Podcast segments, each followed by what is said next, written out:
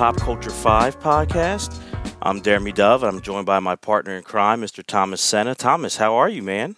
Yeah, man, things are really good today. I'm excited about this one. Got a really great topic. I love our music topics. Same, honestly. They're re- they're they're really getting from listening to our feedback so far, and I appreciate and Thomas appreciates everyone's feedback so far. It's it's been awesome. The music ones have kind of stoked the most passion and debates so far.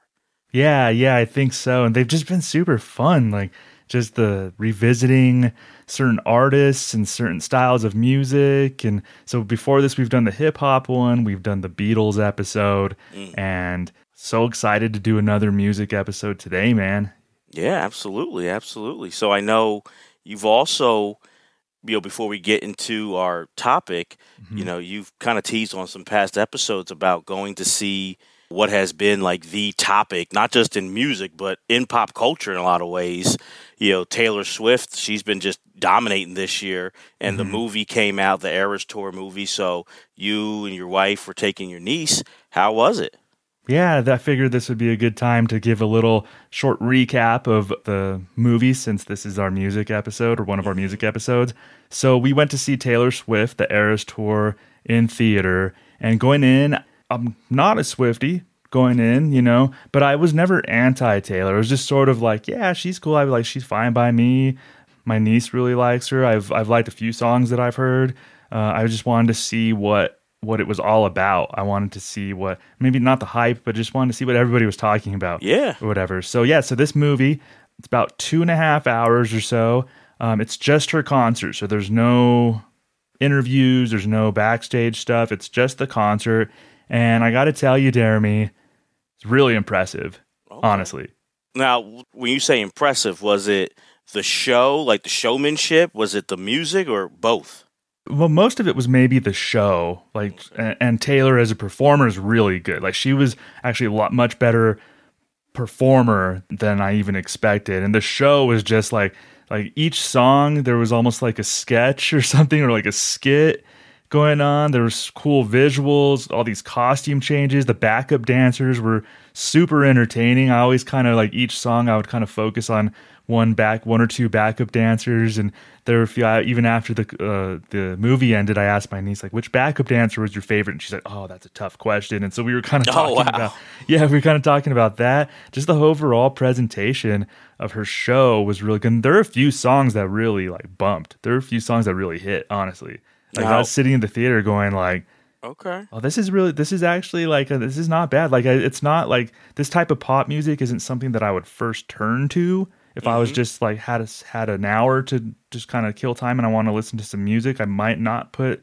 Taylor Swift on, but as, but I have respect for her as a performer, everything that she's done, and her fans. Like Jeremy, it's so fun to see people enjoy something. Yeah, absolutely. You know? No, I feel you on that because especially just, I, I don't know, just the way things have been. It's just good to have something that's positive that brings yeah. a smile to people of different ages, different backgrounds, but they all can just have a smile, and that's what I've been really seeing from the concert tour, but also this movie. Just mm-hmm. a lot of people just happy and really having a great time, and that makes me happy. Yeah, yeah for sure. It's like because uh, during the movie they would intersperse crowd shots so they would you could you would see the crowd like singing along to her songs uh, just having a blast. And even though it's not like i wouldn't go to the probably go to this uh, the concert and like sing along and tear up and stuff I, I would go check her. If i had the chance i would go see her live. Okay i was going to ask that. Oh, yeah. did this make you if you could have you know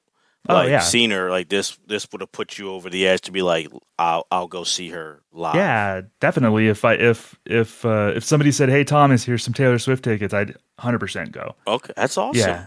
Yeah, absolutely. Um, but it was just fun to see people enjoy it. My niece is a is a big Taylor Swift fan, and she loved it. She had such a good time. My wife was impressed with Taylor Swift. Both of us were after the show, like, man, that was like really good. So my my conclusion is, I went in not anti Taylor Swift, not necessarily like huge into Taylor Swift, just kind of like she's all right by me. Give her a chance. After seeing the the movie, I'm pro Taylor Swift, I think. Awesome. That's good Yeah. to hear. Okay. Yeah. Okay. So you you kind of I was waiting to hear your verdict because I know being a pop culture connoisseur like myself, I trust where you're coming from. So that'll motivate me and inspire me. My niece, she's seven.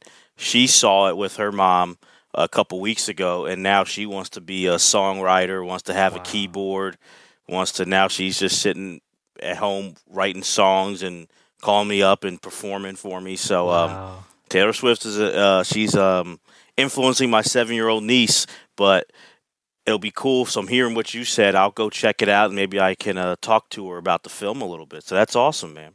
I think you'll have a good time. Again, it's like two and a half hours. I'm 42 now, so I had to find time for like a bathroom break in there. But Yeah. uh, so so just be prepared to be in the theater for uh, two and a half hours. But it's enter- entertaining, like super Okay. entertaining. So I, I think it's a good time to me. Just if you go in with an open mind, uh, I think it's a really good time, man. So Okay. pro Taylor Swift here. That's right. Pop Culture Five is pro Taylor, and uh, I'm I'm going to go see it myself. So I can't wait. So we appreciate. And I think we'll do that more. You know, we have our topics set up, but if something is hitting both of us or one of us that's like really got the pop culture zeitgeist, we're gonna we're gonna talk about it and break it down too for you guys and give our opinion on yay, nay, or indifferent. Indeed.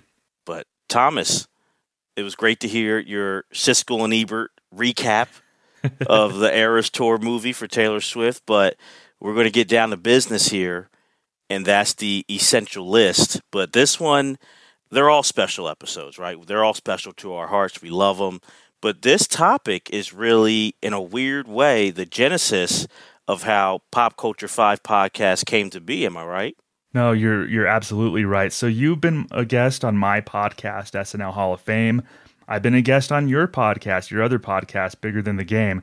So through the course of kind of getting to know each other and doing podcasts with one another, we ended up talking about grunge because both of us happen to be reading uh, Everybody Loves Our Town, an oral history of grunge by Mark Yarm. I think I brought that up, and you you looked at me on the video screen and you're like, "Hold on one second. So you got up and you grabbed the book, and it's in it, and we were both in different stages of this uh, oral history of grunge book by Mark Yarm, and we both realized that like yeah we had a we have a shared interest in this. We're actually both reading the same book at Yes. the same time which was pretty cool.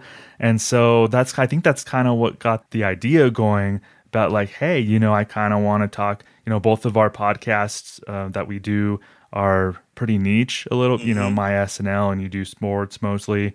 And we were both talking about like maybe we want to venture out a little bit like talk about more general pop culture so it was because of talking about grunge that seedling of an idea started to form and we really started to talk and make this thing happen. Absolutely no, and you told that perfectly. It was just uh, before we were going to record an episode on with on your podcast, just talking about what we've been up to, how the summer had been, and because this book has been out for you know I think 2011, 2010. Yeah.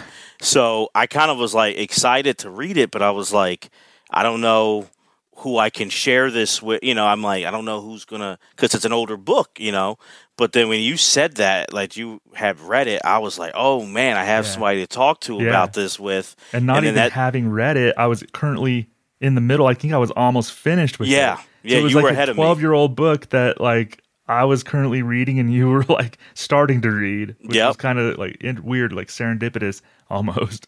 and it was just was awesome and that kind of led to us talking about pop culture and our thoughts on podcasting in general and that led to the creation of uh, pop culture 5 so that was a, a very uh, momentous conversation for both of us and for the history of this show and so Mhm. you know when we're mapping out you know the first 10 episodes i felt like it's only right we got to have essential grunge songs in there because where would we be where would pop culture 5 be without everybody loves our town this book so i'm like we got to do essential grunge songs Yeah, I knew we were going to do a grunge episode within the first 10 or so. Yeah. Probably. Yeah, so so in some form or another, I'm sure there's going to be more as well, but grunge is near and dear to my heart, Jeremy, well cuz I was in late elementary, early middle school during the peak of grunge. right So I like that when I started first getting into music, I liked hip hop.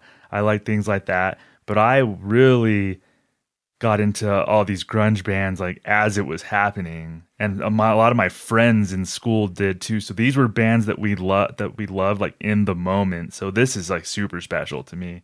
Okay, so for me, I'm I'm a few years younger, but my brother is your age actually. So I was getting into it toward once it kind of the peak had already happened and kind of it's going down the slide like it's already this big thing. Mm-hmm. What was helpful though was um, we have an aunt and, who lives out in Washington State. So and she's been out there since you know I hate to age you, Aunt Lissa, but like since the early '80s, she's been living out there, and so she saw and you know she's a teacher as well.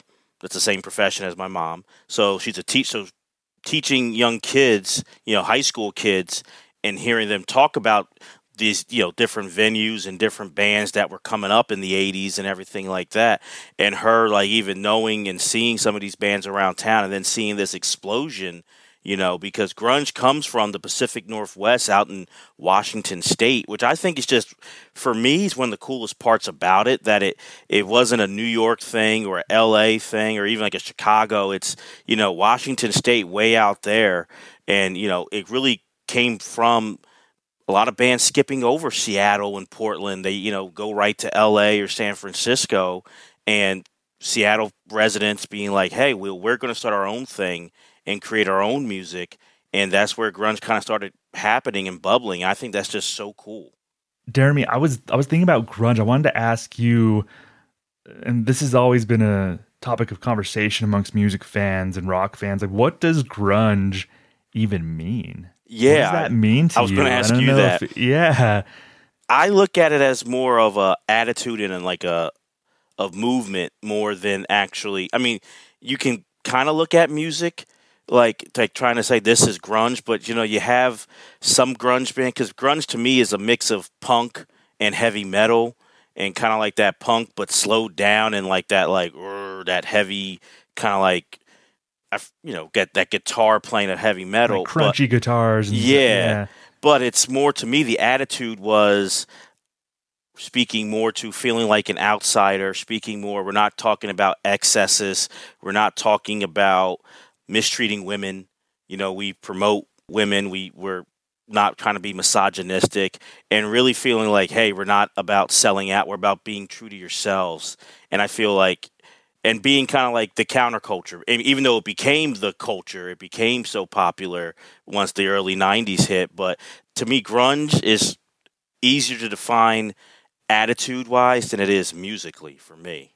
No, that that makes a lot of sense. I think you hit on something they didn't necessarily talk about excess. They didn't celebrate excess in a lot of ways. If they did talk about their excess, it was more so introspective of like, this is how it's making me feel. Correct. This is how it's influ- impacting my life in a negative way a lot of the time or whatever. So they would get more introspective and deep when talking about some of the excesses that we all know did exist in Seattle at the time and in that general subculture um, but I, I, I think you hit it pretty much dead on with how I feel about what grunge is. There are some aesthetic things too that I can hear it and go, okay, well that's when I hear this, this is what to me grunge kind of sounds like. More oh, like in some yeah. songs more so than others, but that's not exactly what it is. So I think you definitely got to the heart of what it is. And I think grunge needs to come from a certain part of the country too, really. Yeah, yeah, and I think that's where people put like Smashing Pumpkins. I, I don't put them as a grunge band, but. I see a lot of places that will say that. I think it's really, if not every member, but the core members come from that era, mm-hmm. uh, time period, and also that area.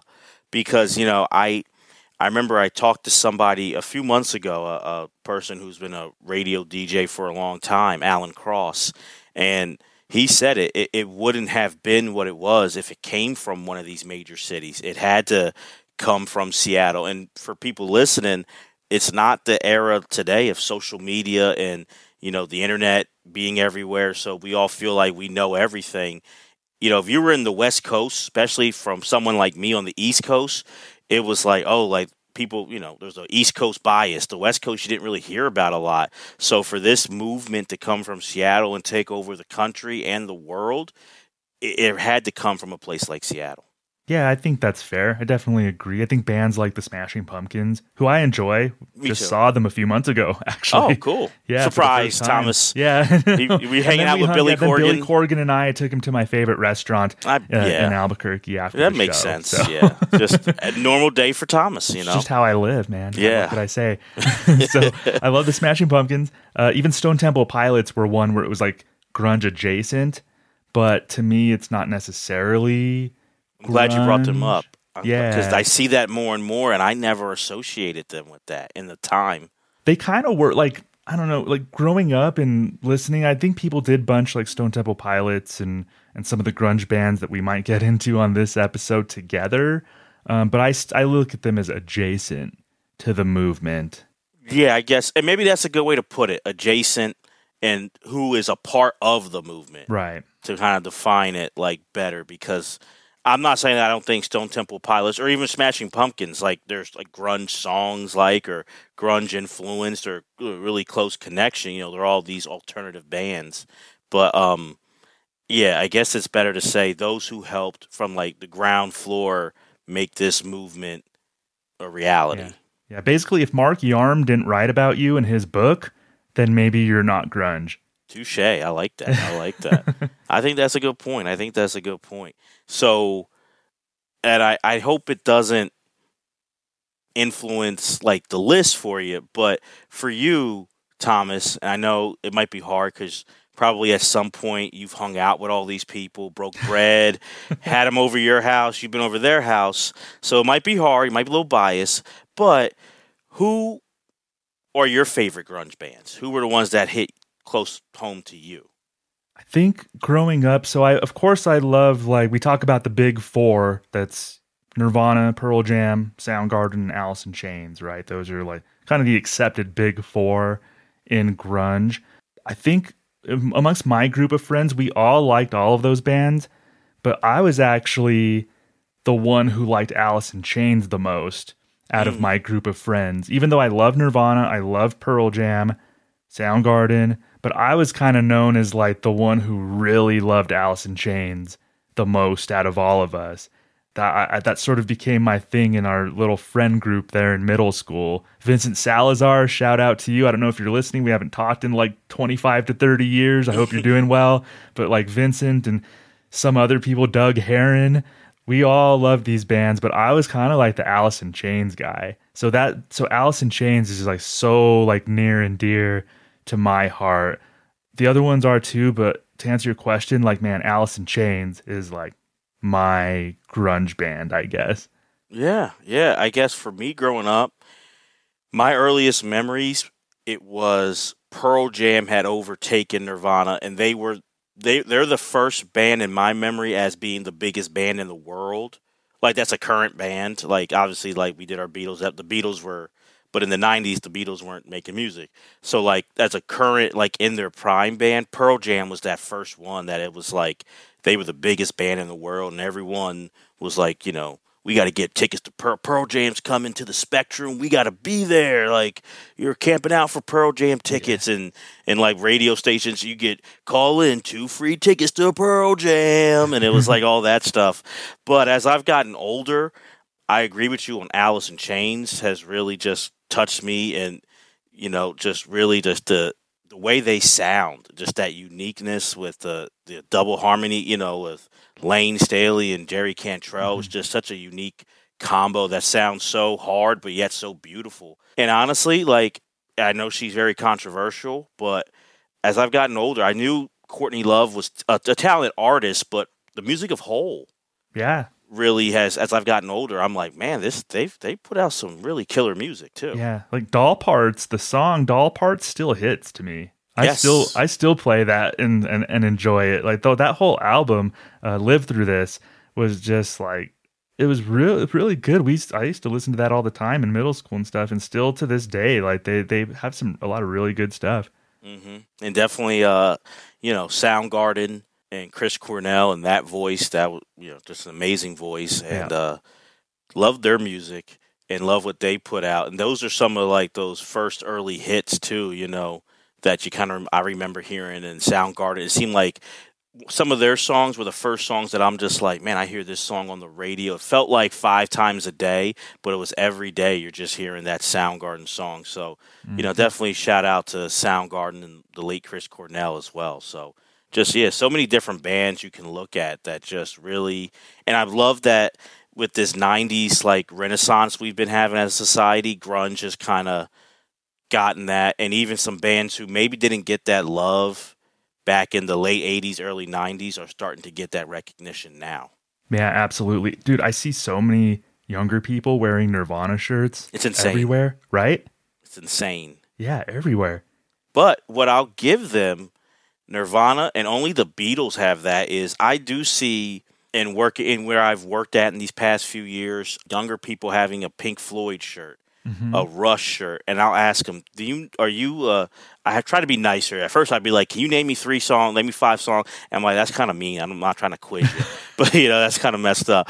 But I was like, "Are you a fan of the group, or you like the shirt?" And it was like the shirt, the shirt, the shirt. With Nirvana, young people know these songs. Mm-hmm. They know the albums, and they can name me multiple songs and really talk in depth about it. So that's like the staying power of you know Nirvana and Kurt Cobain like 30 years almost since he's been gone a whole new generation knows that music yeah because Kurt Cobain was in his feelings and as were a lot of grunge artists yeah. So I think that that taps into something that younger people right now can relate to and are feeling like those types of feelings that they that they sung about are almost timeless you know? Absolutely. so that I guess that's not surprising then that younger folks now might gravitate towards stuff like that. Absolutely. And I think also we you know talking about it earlier, being you know inclusive to women in those lyrics and not being you know the way it was with the, those 80s you know heavy metal bands and glam bands like i think that's also i see a lot of young women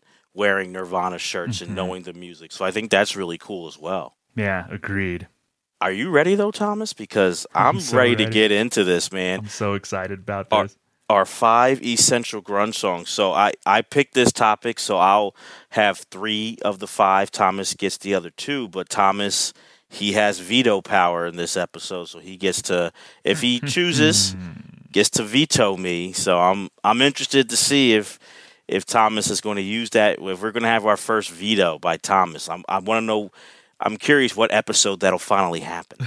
Let's go. Almost happened a few episodes ago with Eddie Murphy, but close. But common sense took over for me, and when we chose the right one, we chose Absolutely. the right movie. So Absolutely. So you you still haven't officially used that first veto yet. exactly. So I'm ready to go, man. Are you? Let's go.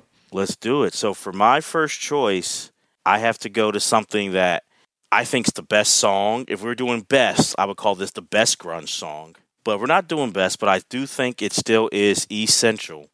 And I'm going for so many reasons. Temple of the Dog, Hunger Strike. And it's on the table, the mouths are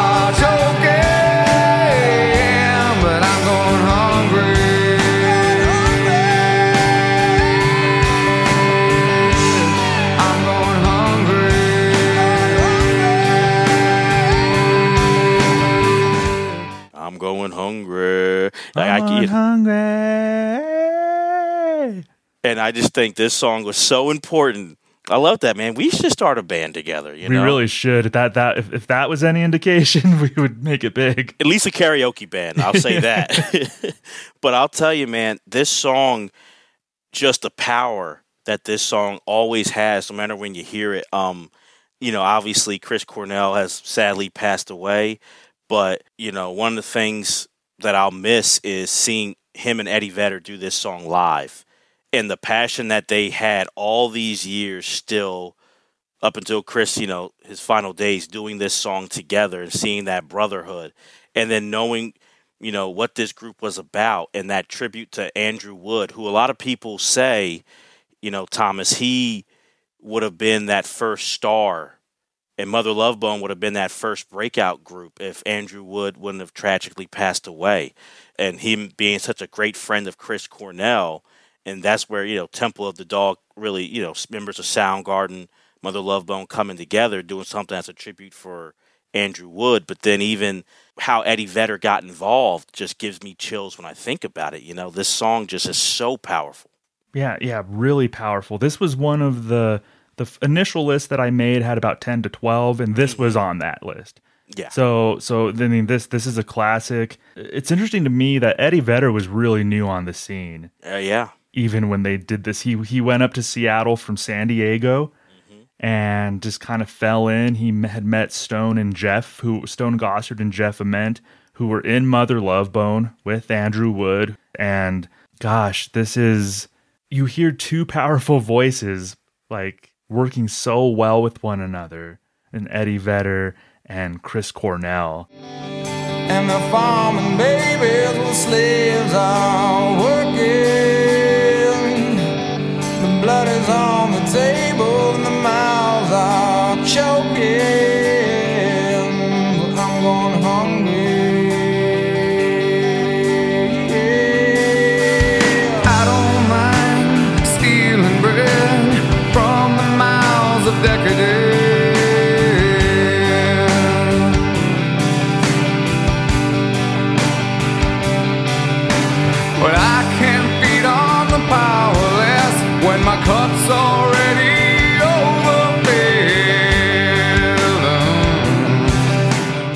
Hard not to think about this song and talk about grunge, and, and I figured he would come up. You know, we, we might see why, just a little, but but I figured we would talk about Andrew Wood at some point.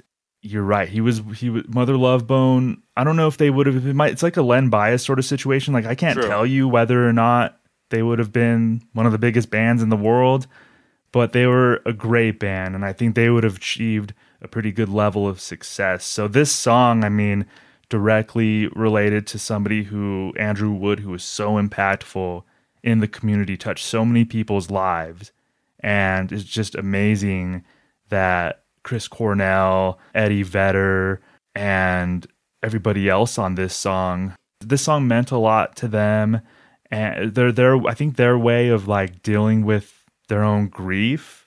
This song sounds aesthetically, Jeremy. To me, this is like grunge sounding, Yes. yes. down tempo. It's a little drony, but it still has like heart and passion. To me. Yeah. No, I, I like what you said. Like, and I think our our the as we go throughout the essential list, it'll be an interesting topic. Is this a grunge sounding song or not? And I definitely agree. This one is, and I think just like you said, you know, which Eddie took a lot of slack, especially even from like Kurt Cobain for not being from Seattle, being from San Diego, and kind of coming down, which in hindsight we know is not fair, but that's that's what it was. A lot of people came at Pearl Jam in the scene because of that. But Eddie, you know, he had been there. I think that was his first week in Seattle, and you know, for those who don't know, but you know, Eddie's more laid back, kind of reserved, shy personality, and he was just watching Chris and everybody else perform this song, and knew that could kind of feel and could hear that Chris was missing something. And then Eddie just walking up to the mic and giving that, I'm going hungry. And Chris Cornell says, That's what I was missing. He knew it. And it's like a divine intervention kind Yeah. of moment between the two guys. And and a big part of how Eddie Vedder got accepted to this grunge scene was Chris Cornell being like, Hey, this guy's with me. He's all right. Let it go. And a lot of people were like, If Chris says he's okay, we got to say he's okay.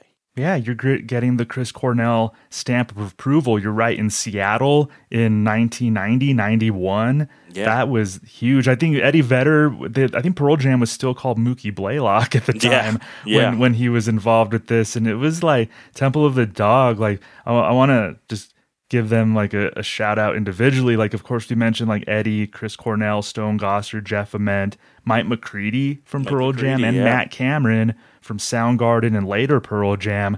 Just amazing musicians in what we could probably de- term as like a grunge like super group, even though mm-hmm. it wasn't necessarily meant to be like a quote unquote super group at the time.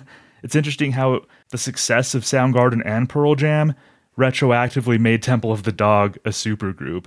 Absolutely, absolutely, and I and I think that's the, what it, they were a super group even before they were they had established themselves as like mm-hmm. these dominant forces and in alternative music. But this song just always gets you. And for me, it's one of the few songs that hits equally. Like if you play the original recording, the studio recording, or if you play a live version.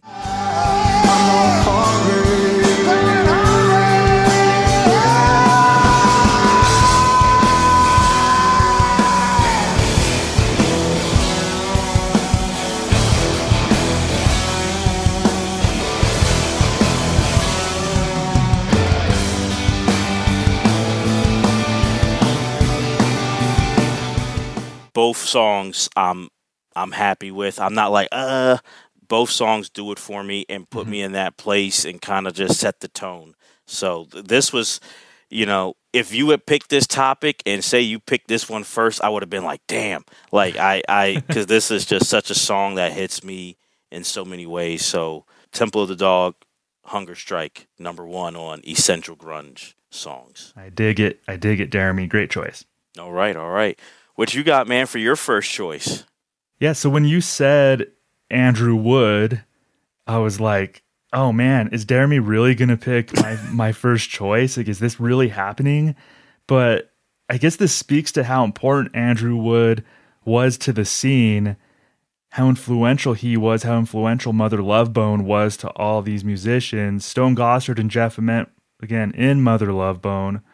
I'm gonna keep it with a song that's about Andrew Wood. It's from the band that I referenced as being my my band originally in the er, in the early 90s around that time. I'm going to go with Wood by Alice in Chains.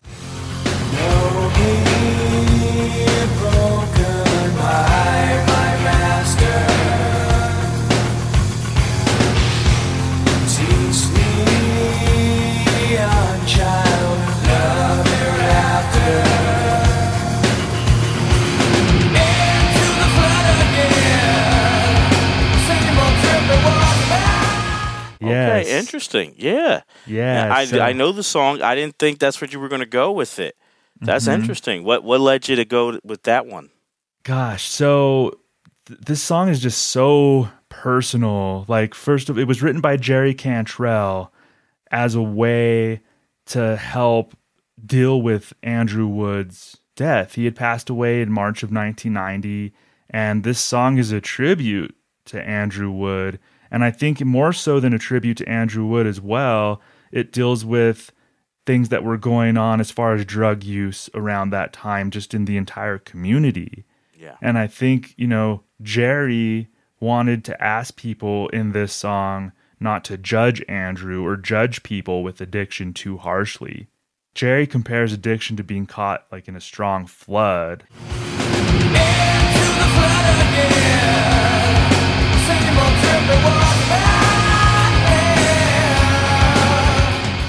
Then he says, like, so I made a big mistake, try to see it once my way.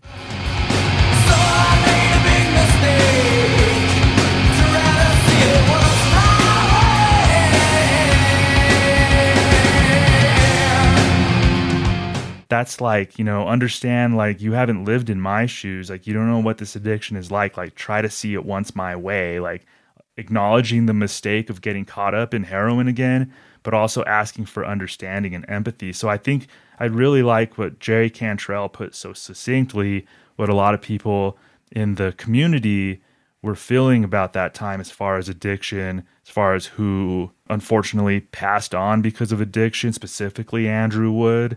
So, Jeremy, like, what do you think of of this song, Wood by Alice in Chains? I think it's an amazing song. I, I if I had say the roles were reversed, I have veto power. You would not get a veto from me at all. Like I think it's an awesome song, and one of those things, like you said, was so deep in showing how Andrew's death. You know, a lot of people. I remember in the Pearl Jam twenty documentary, Chris Cornell saying this that a lot of people say like, "Oh man, when grunge, when Kurt Cobain died." That's when grunge died. And, and I'm looking back on that maybe for like pop culture, the mass media, but he was saying for a lot of people who were in Seattle in that movement that really a big part of grunge died when Andrew Wood died.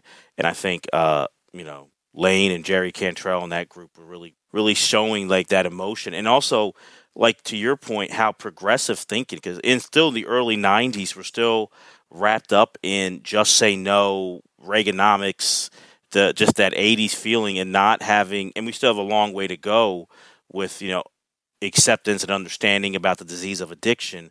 But for him to say that back in the early 90s was really progressive, you know, for, for that group, for Alice in Chains.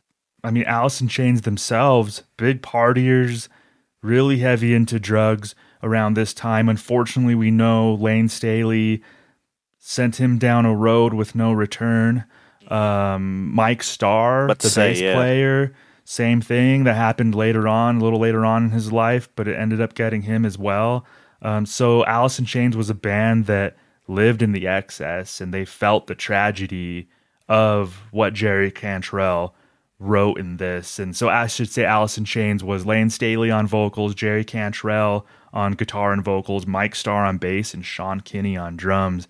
Alice in Chains, just far as musically too, they just tapped into something that was like, like I said, deep, but like heavy. And that's what appealed to me. To me, it was like this song especially sounds grunge. It's like in the sludge. It's like very so the beginning like Mike Starr with that bass line like right at the beginning like sets the tempo.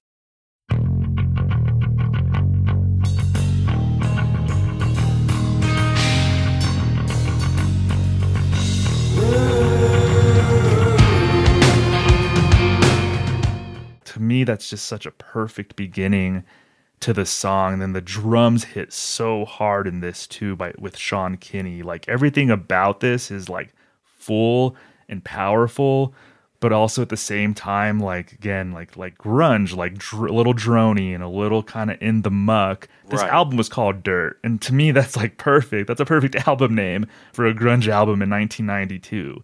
Yeah. Uh, yeah. So yeah, like 50 seconds into the song, almost a minute, like when all the instruments coalesce and it becomes something full. There's this eerie ambient noise. Like to me, just aesthetically, on top of the what the song is talking about, aesthetically, this song is just like one of the songs when I think of grunge. And I'm talking about the Dirt version because they did an amazing unplugged version as well. But I'm talking about the version from Dirt, uh, from the album Dirt in '92. That's true.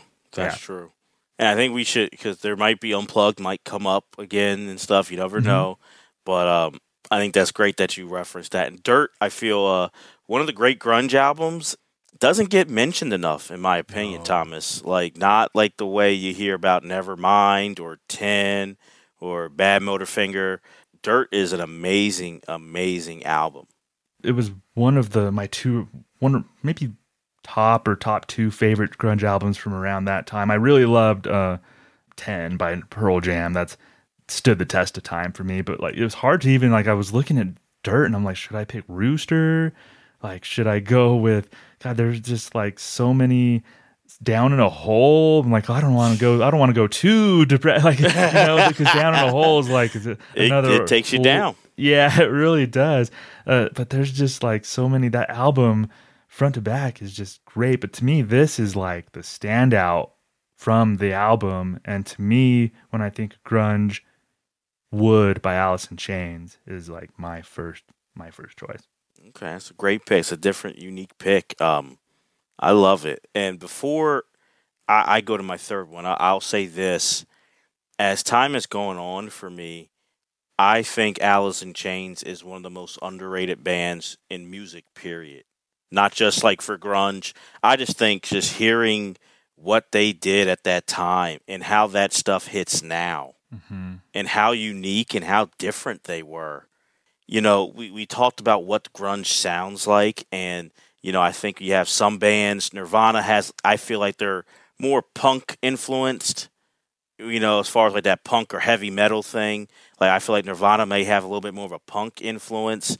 Uh, I feel like mm-hmm. Soundgarden kind of has a metal influence, you know. Soundgarden's like a Black Sabbath, Right. very Black Sabbathy kind of. Yeah, Sabbath to a little Zeppelin mm-hmm. Mm-hmm. influence, but like the heavy metal influence that that affects Alice in Chains and what they were to do with it, and I feel like they do enough where it, it is different. it is grunge. I think some people kind of would say like, are they grunge or they feel a little heavy metal? But I think like they've done enough in tweaking the guitar playing and tweaking also like just the harmonizing of the voices to make that like I feel the grunge effect when I listen to Alice in Chains.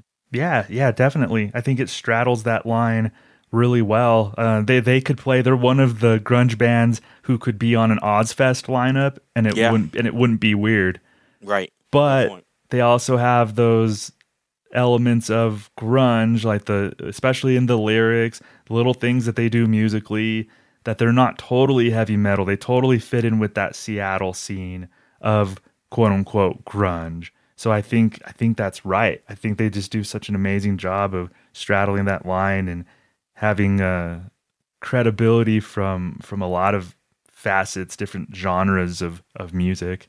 You know, Jeremy, uh, you mentioned how they maybe like re- resonate now. Sometimes I like to go down rabbit holes on YouTube. I don't know if you do this, but reaction videos. Yes. Yeah. So and and and so it was. It's fun, especially people who may have like grown up listening to only hip hop, and then they'll start listening to like these rock songs, and then we get like their reactions about these rock songs or something that like they you know hadn't heard before. So I watched reaction videos on Wood, and I just it was just so much fun to see people you know reacting to it for the first time it's almost like me listening to the song for the first time through somebody else's eyes and ears you know like Yeah. it, it, this was one of the songs where I was just like, let me find another reaction video to Wood. Let's see what how how this person reacts to like this specific part, like the end, what they have to say. So it was really fun rabbit hole to go down to see how people reacted to listen hearing Wood for the first time. Oh, that's awesome. No, um, I've done that with a lot of music, especially. I'll be honest. pre-COVID and quarantine, I did not do that as much. Yeah. Since the quarant, the you know 2020 lockdown, and now I find myself constantly doing it and enjoying them because you're getting, you know, people. I, I even have subscribed to a few hmm different backgrounds, different genres, and seeing their reaction, especially to music that like you know your era and our, our era growing up, and seeing what younger people think or even older people think about it has been really cool to see. So we have Hunger Strike, Temple the Dog, and we have Alice in Chains, Wood. So we got two out of our five. The third one, it's it's gonna be maybe a little controversial. I don't know, but I'm, I'm gonna I'm gonna try to do it justice because I do believe in it. I was thinking about not doing it, but Okay. I'm gonna go for it. And for this song, I think this this performance, this night, for me, it was grunge's last like final great hour. You know, in my opinion, and going back, you know, this month will be 30 years since that amazing performance in New York.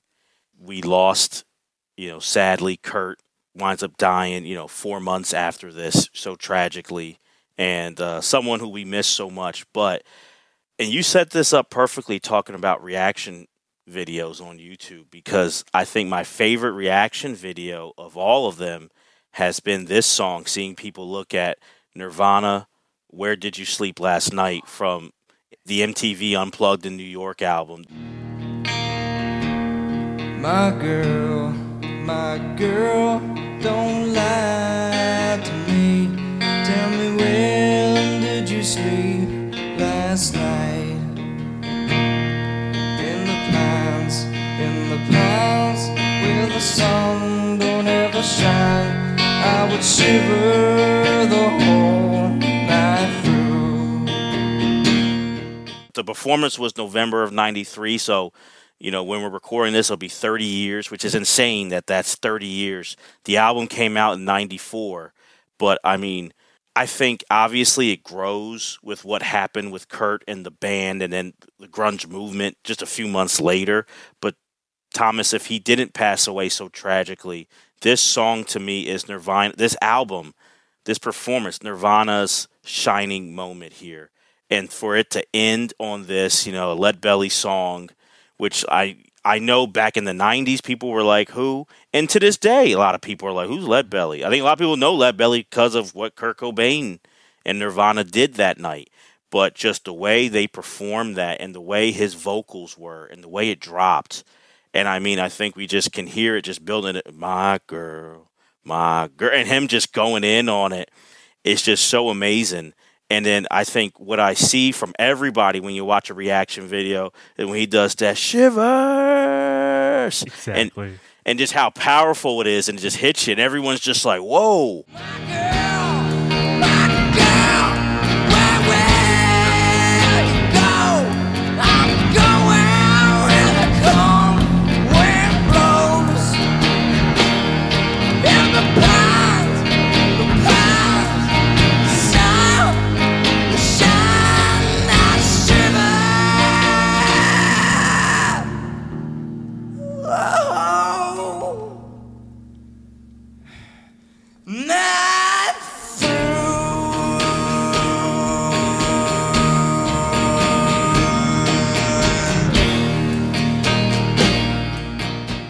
Does that little like like he Mhm. has like he like has to like get his breath Yes. Yes. the end like oh man yeah and it's just so powerful. And I mean, that's how they finished that set, that performance.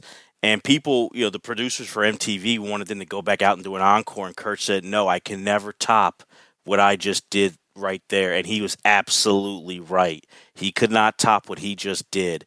And for them to do, you know, a lot of these unplugs, it's multiple takes combined. Nirvana did that was all one take. What they did that night and it's one of the great live albums of all time. One of the great perform, one of the great vocal performances we've ever seen. And I think for me, and people may be like, "Oh, you're crazy," but it took that album and it takes that song to see the genius in Kurt Cobain and Nirvana for me. Like that's where I'm like that. How brilliant these guys are, and to make an old time song like that sound with a grunge feel was amazing. So I, I have to put "Where Did You Sleep Last Night" by Nirvana. Jeremy, this is one of my favorite songs of all time. This is Okay. like a top five or ten all time favorite. Okay. Tom I didn't I didn't know that. Yeah, like I got chills like when when you said that and we were starting to talk about the song because this is like one of my five to ten favorite songs by anybody ever. And Unplugged is a Desert Island album for me. Me too.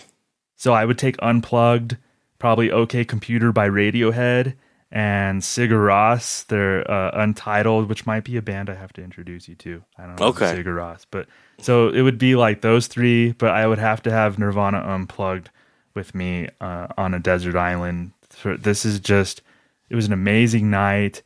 It was this song specifically. You could see it in Kurt's face. You could hear it in his voice that he was like reaching for something that was like beyond him or like within him, but like he like he's just there was just something specific that he just needed to get out. Yeah. It was so fitting that it was the last song of the night. And it's even more haunting in retrospect because of what happened to him a few months later. Um, but when I was this, so this performance happened, I was 12. I had just turned 12. And I remember watching this on MTV Yeah. like when they aired it. I already loved I was a 12 year old, loved Nirvana. So I watched this unplugged performance on MTV before it even came out as like a CD or whatever. right, right. And I was just blown away. And this was the one that stood out to me. Kurt Cobain. So that was one of the that was maybe the first celebrity death that really was a gut punch to me. So I remember happened in uh, in April of '94, and again I was 12 years old, but I was just like when I found out, I, it was like somebody had kicked me in the in the stomach, Yeah. and that's how it was at at, at uh, my school, at my middle school. It's just everybody like my group of friends and other people were just like, "Did you hear? Like, oh my god, it can't be real." What we were watching MTV News after school just to get the updates. That was like a huge shock, a huge tragedy to me. Like when Kurt Cobain passed, and to me, this song like encapsulates like if if anybody wants to see what Kurt was as a performer, Yeah. like I would point them to this song. To me, this is how I remember Kurt Cobain was performing Where Did You Sleep Last Night? Like truly, truly brilliant stuff, Jeremy.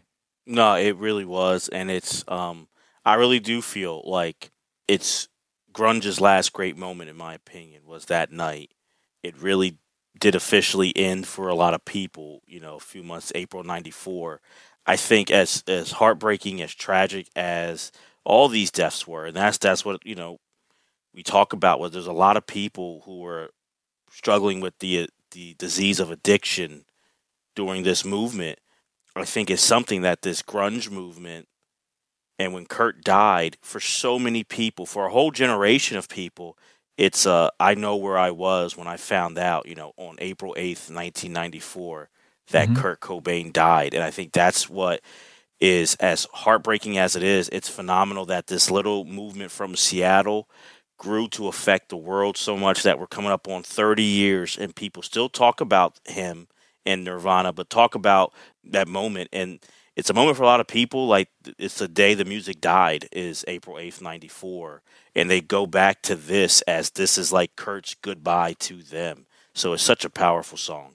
Yeah, I was I was gonna say that. Yeah, it was almost like people look at this song in particular as like a goodbye from Kurt, Yeah. which is just like that. That like gives me chills. Like the, the sound of his voice and the sound of the music gives me chills, and just knowing what happened afterward gives me chills. Like this song, top ten all time for Thomas. This is right. amazing. yeah, absolutely, absolutely. So that's uh so I'm guessing no veto?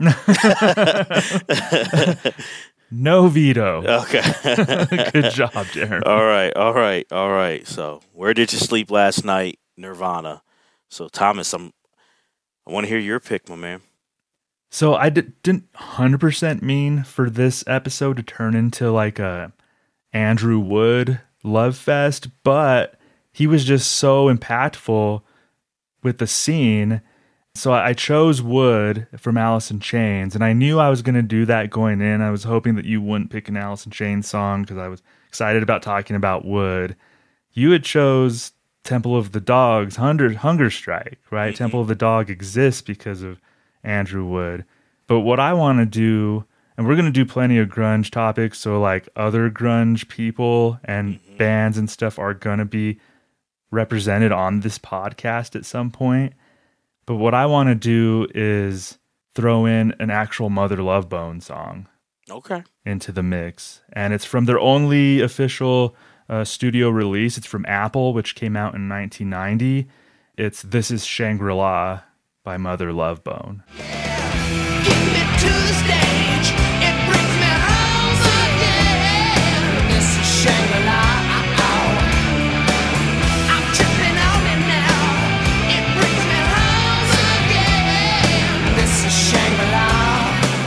I'm gonna have to hit Okay. a pause and and uh and listen. I heard of the song, Okay. but I it's not one that I know. Uh, to be completely honest, so I Yeah, yeah, yeah. Take that pause. So before you pause, just I just want you to listen for like I'll, I'll tell you real quick about the theme of the song is about Andrew Wood being most comfortable on stage. So we knew what he was going through in his personal life and his addiction.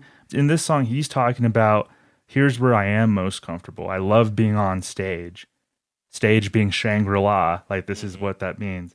And I want you to listen to the joy and power in Andrew's voice especially when he says like get me to the stage it brings me home again like like this andrew wood's voice and passion in it so like yeah listen to this is shangri-la by mother love bone and we'll see everybody in a few seconds All right.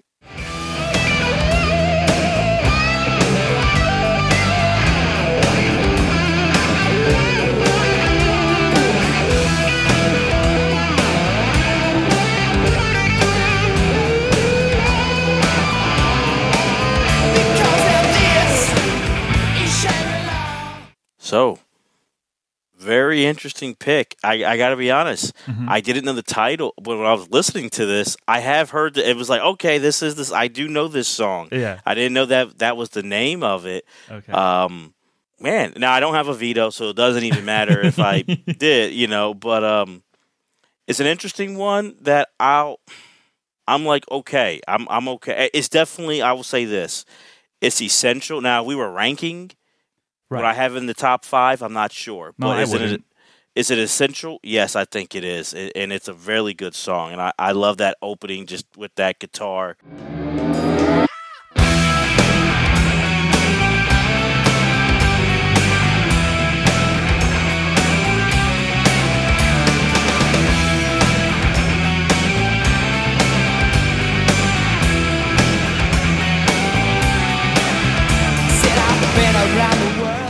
The way that guitar's coming in kind of is like that. All right, that's the grunge feel I'm looking Mhm. for. You know what I mean? It, it's a very good song though. Yeah, I, I thought you would like it. I think it's a, to me, it's a building block for what grunge would become when it was fully formed and matured, maybe around like 93 or so. So, Mhm. because this song and Mother Love Bone in general still had that kind of glam rock feel. They kind of still had like, they sounded like something maybe from the Sunset Strip, like a Guns N' Roses, Skid Row right? Yes. type of feel to it. But that's what was a lot of in the Seattle scene around that time. It wasn't just like sludgy guitars and grunge wasn't just fully formed and sounded like we know it like immediately. Much of the late 80s and early 90s Seattle sound was kind of like this. But I can hear the building blocks to like maybe what, and it makes sense because Stone and Jeff are in Mother Love Bone. But I can mm-hmm. hear some kind of driving rhythms that we would see on a lot of Pearl Jam stuff going forward. Like on 10, there was still like very like driving guitars and rhythms and stuff. So I, I kind of see that building block in something like this in this song. This is Shangri La. And I, so I think it's important to point that out. Like, you know, people think of might think of grunge a certain way aesthetically, but a lot of the Seattle scene around that time did sound like this. There's a reason why a lot of bands look to Mother Love Bone and stuff like this as an inspiration, because this is almost like a building block of what grunge would become fully formed, Jeremy. No, I agree, and I think that's why for me it's really, and I'm glad you said it at the beginning of the episode. It's a conversation I've had with a lot of friends over, honestly, the recent years of like, can you really define grunge for you? Like, and that's why I I go with more the attitude and like for that part more than the music because you're right. A mm-hmm. lot of times if you listen, especially in the '80s, they are still you hear the Black Flag and the Black Sabbath. I'm not taking that away, but like they're influenced by like a Guns N' Roses type. Andrew Wood even kind of had like an Axl Rose kind Yeah. of feel to him. You know, I like that you brought that up, even though it it went away from that and it was kind of like anti that. It still was influenced by that. In all honesty, like at least far as like music wise, it still had that influence from like Guns N' Roses. Yeah, people people think of grunge and bands like Nirvana totally destroying bands like Guns N' Roses and Skid Row and whatnot. Like I think more so the hair bands like Poison and those bands, maybe like their time had come. Like if it wasn't Nirvana, or and it would have been something else that displaced them. Right. But the Seattle bands still had respect and they still liked that aesthetic of like I, I call it Sunset Strip rock. Yeah, I give sound- you. Yeah, You know what I'm, I'm with you. Yeah. So, and Duff McKagan from from Guns N' Roses is from Seattle. He actually left Mm-hmm. Seattle and went to L.A. and he became part of Guns N'. So there is like some ties every now and then between like L.A. and Seattle. Duff And- was on the plane with Kurt Cobain, like Kurt Cobain's final days. Like Yes. he's next, they're next to each other. So I mean, Yep. yeah, that Seattle connection for sure. Yeah, you're right. And I think what Andrew is singing about here and what he wrote about's probably very relatable to a lot of artists around that time. Like we see it. I, I think when he's talking about himself as far as like being at home on stage and that's where he really feels comfortable. He's like in, in total command when he's on stage. I see that with somebody like Chris Cornell too. Mm-hmm. You know, kind of an introverted personality, kind of like a afraid of the limelight. Like Kurt Cobain was like that. Kurt Cobain famously didn't really like love the limelight necessarily, or wasn't like he tried, but he totally wasn't built for it. So I see a lot of figures in the grunge scene around that time relating to what Andrew was talking about in this song too. Yeah, because I think um, what, and I've had conversations recently, but always with people, what fame, and I've never gone through it, so I'm, there's never any judgment on it because I don't know how I would have handled especially being so young as these young men and women were, and that, you know, they're all 24, 23, 20, like, so we have to take that into consideration too. But money and fame and, and success, quote unquote, it just highlights who you already are. So a lot of times, these battles, whether with uh, the disease of addiction or mental health, was kind of going on in this Seattle area a lot. And money and fame doesn't change that, you know. So I think that's what these guys are feeling like. the music that was an oasis for them. Now, oh, we thought, hey, if we get successful, we're doing this full time, that'll be great. And it's like, no, now there come these other pressures, and their only time being comfortable is on that stage. Yeah, yeah, exactly. So for all those reasons, uh, I feel like Mother Love Bones, This is Shangri La, is uh, an essential for me as far as grunge goes, Jeremy. Great pick. I like it. I like it. I like it. And I, I definitely felt like Andrew Wood would be mentioned. You kind of have to talk. He's a, but this has been like a, a tribute to to Andrew Wood here, and there's nothing wrong with that. I think it's pretty No. cool. Yeah, I have a feeling we'll have like grunge themed episodes going forward, and Oh, even for if we man. leave out uh, any bands or whatever, uh, maybe even we have a Nirvana song already on here. Maybe we'll do a five essential Nirvana songs episode. We definitely could. So oh, will to. be represented more on this on this Absolutely, podcast. absolutely. And I'm glad you said that because that's I, I try to like be well rounded and go through a lot and want to give other people shine. But I'm down to two songs here, and you can veto. So if you veto one, I can go That's to the right. other. I do have a veto. Okay. So, you know, you have it, but I feel like I know we already have Alice in Chains on here, but a song that hits me that it's from and it's from the same album, Okay. from that Dirt album, but I think it's probably their best song, but I also think it's an essential grunge, Them Bones.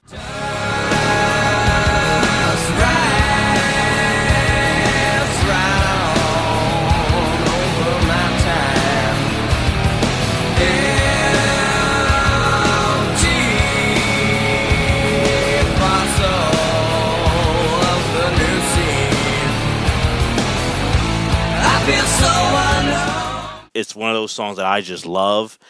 And I think it's something where you can give me two minutes and 30 seconds of just boom in your face. I'm just going. And to me, that is them. You know, Man in the Box is a great song. I didn't put it on here because I feel like that is a really like a heavy metal. I don't connect that with grunge. I, I connect it with the story of grunge, but I don't connect Man in the Box with a grunge song, honestly. Them Bones, I do. And them talking about mortality and death, and then just that Layne, that ah, so that screaming with it, and them bones, like, and, and just that, and just that intensity that keeps like revving up, and it'll die down, but rev up again. I just think this is their best song, and to me, one of their songs that are truly a grunge song. So I had to put, or at least try to put, Alice in Chains, Them Bones for um, my third choice. Well, if you want two Alice in Chains songs on a five essential list, you're talking to the right guy. so, so maybe that eased some a little bit when earlier in the episode I said that I was an Alice in Chains guy. well, it, it what did it was it. I was going to say it earlier. Uh-huh. This song, but then when you said wood, I was like, all right, maybe I'll go to another one because you used wood. But then I'm like, I wouldn't be being true to myself, to you, or to the listeners if I didn't. This is one that I was like, I wanted to talk about and put on the list because I think it is essential. I love that it's on the list, honestly, Jeremy. And to me, them bones, there's no better start to an album for me personally. I, it's hard for me to think of a better start to an album than Yeah. them bones on dirt because it's it, it's announcing itself immediately. There's no like soft intro into the song into the album by default since this, this is the opening track. You turn on dirt and it's just like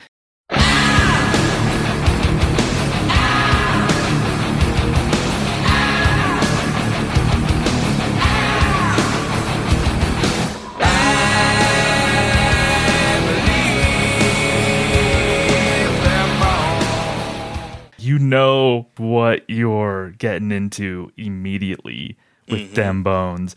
This is such a great choice. This gets me hyped. Like, and I feel bad because when I was mentioning some of the songs I like from Dirt, I mentioned Down in a Hole, Rooster. Them bones would have been like. I'm so glad you. I was keeping track. I was so Yeah, glad you I didn't know. say it. Yeah, so maybe that was like yeah, that was maybe like a little serendipitous. But them bones would have been like right after Wood.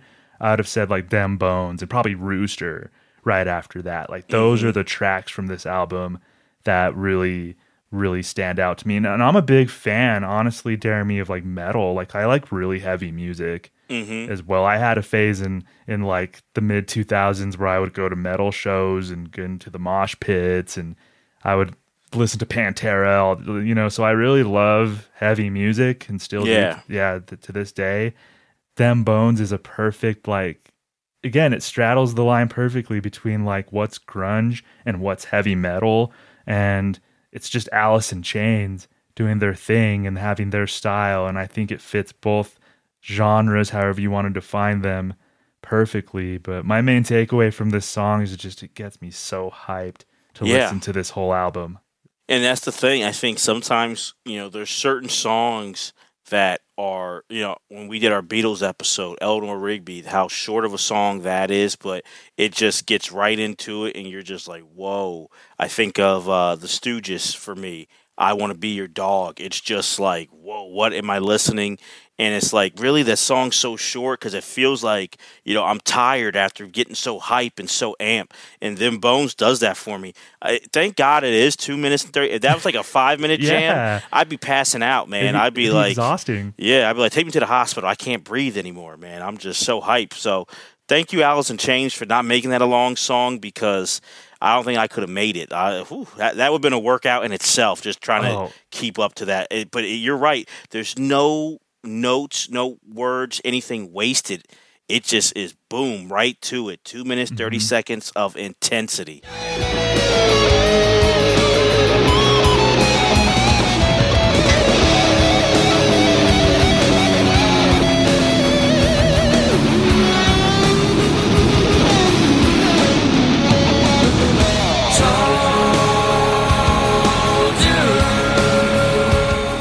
And then kind of what the song's about too fits Alice in Chains and how they were as a band and kind of how they lived because the song's about like our own mortality. Mm-hmm. That's what the song's about. But Alice in Chains is saying like enjoy it. Like Yeah. we're all mortal, but enjoy your life and lived it. And now they lived it to excess. And if you read Mark Yarm's book, his oral history, you really find out about the excess that Alice in Chains live. Not, Right. uh, you know, with Layne Staley and Mike Starr, that was obvious, but the whole band, when they were on the road, my lord. So I think they lived this aesthetic, Yeah. lived this message, maybe to an unhealthy degree, but that's just kind of what the band was. Like, this is, yeah, so that's kind of what the, I guess, the theme of the song is for them, Bones. Um, but it really fits Alice in Chains.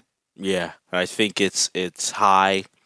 It should be at least. I didn't really. I want to make sure this was authentic, so not looking at best of or best grunge. But I, I'm sure anyone would say have it pretty high on their list, like Alice in Chains, Them Bones. Like I, I just think it's just truly them hitting it and kicking it off. An album that I think doesn't get enough love as helping to propel this grunge movement. Yeah, and I like as far as Five Essential, Jeremy. I like that because we don't have a rule that says, "Oh, you have to only have one band," or you, Right. you can only have one song by one band in the Five Essential. Like we don't have that rule, and I think this is a good example of why, because it fits and and wood fits, and Alice in Chains was an important band, obviously, to the genre. So I like that we got that out of the way. We have an episode where there's two where there's two songs by the same artist. So Yeah. Yeah. so so that's great. It's this has turned into an Andrew Wood and Alice in Chains kind of themed Tribute. episode, tribute Mhm. episode, which I love. So I I really enjoy and I think this was a dirty trick by you for me not to use a veto because you knew I'm an in Chains guy.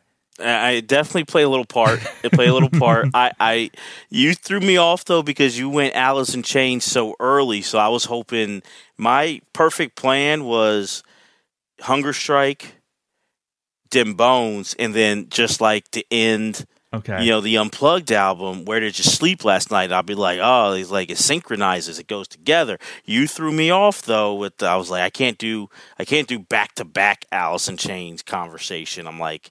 So that's why I had to mix it up. So you did throw off the the maniacal plan of Jeremy, but it's still I still able to execute it. But right. you know, I I agree with what you said about having two songs because you know it's key for people to remember. Like when we say essential songs, it's just those songs that we feel like help to define grunge. And it doesn't take away if there's a band, you know, if you're like, where's Pearl Jam? Where's Soundgarden? We, you know, I hate to, I don't like speaking for anyone, but I could, sure I can speak for Thomas. We know and appreciate and love everybody's history in it. So it's like the we're doing the the essential history of grunge. We don't need to because Mark Yarm did it, but still, like then we're going to talk about them. But it's just those songs that we're like, hey, if you don't know anything about grunge, if you never heard anything about this type of music, these are the five songs that we're picking. That this kind of you can get an idea of what grunge was back in the '90s. Yeah, and we we still we represented Soundgarden and Pearl Jam with Temple of the Dog. True, So that- true. that That's was a good, point. That's a good that- point. So that that was a good uh, trick right there, Jeremy. It's like, hey, we represented these two bands, so we're not. Yeah, that's true. you know, That's but true. Uh, uh, yeah, I think this was I think this was good. Definitely fun to re-listen to a lot of this, make my playlist, and just I must have listened to Wood and some of my other tracks. This is Shangri La dozens of times when I'm at the gym on the bike. I had like Wood playing in my head like for for a lot of that, and I was just like those songs are seeping like seeped into into my soul again. That's that's awesome, man. That's awesome. So let me uh I'll do a little recap here. We have for the first one, Hunger Strike by Temple of the Dog. Second, we have Alice in Chains Wood. Third, Nirvana from the Unplugged album, Where Did You Sleep Last Night? Fourth is Mother Love Bone, This is Shangri La. And fifth is Alice in Chains, Them Bones. So that's our five essential grunge songs from the Pop Culture 5 podcast. So uh, definitely, you know, on social media at Pop Culture 5, hit us up. Let us know if you agree, disagree, what songs you think we missed, and, you know, just different things. And also, give us your recollections, your feelings about what grunge means to you. Even if you were around that era or if you're younger but getting into it now, it doesn't matter. We'd love to hear what your thoughts are about grunge and how you define it because, you know, we love to hear your opinions on it too. So, yeah, Thomas, do you want to give them a little preview of what the next episode will be? So next episode is another actually we so we talked about how the how grunge led to pop culture 5 led to this podcast. Mm-hmm. Next episode is going to be a topic that actually are the, is the reason why Jeremy and I know each other in the first place. Right. So we're talking five essential 2000s SNL sketches. Mm. So a lot of you, of course, I've referenced it before. I'm one of the co-hosts for uh, SNL Hall of Fame. Jeremy's been my guest on the SNL Hall of Fame Yep.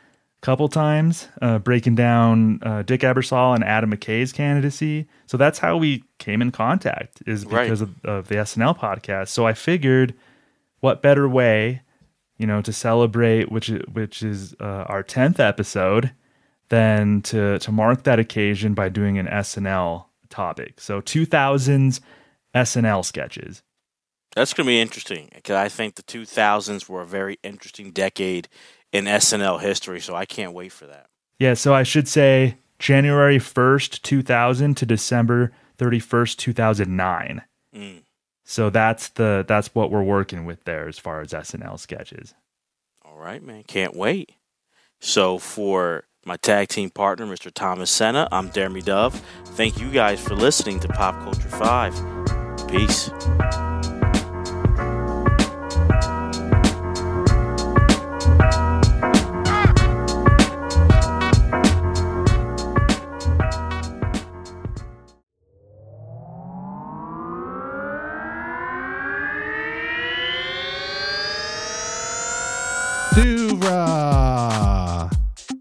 Podcasts and such.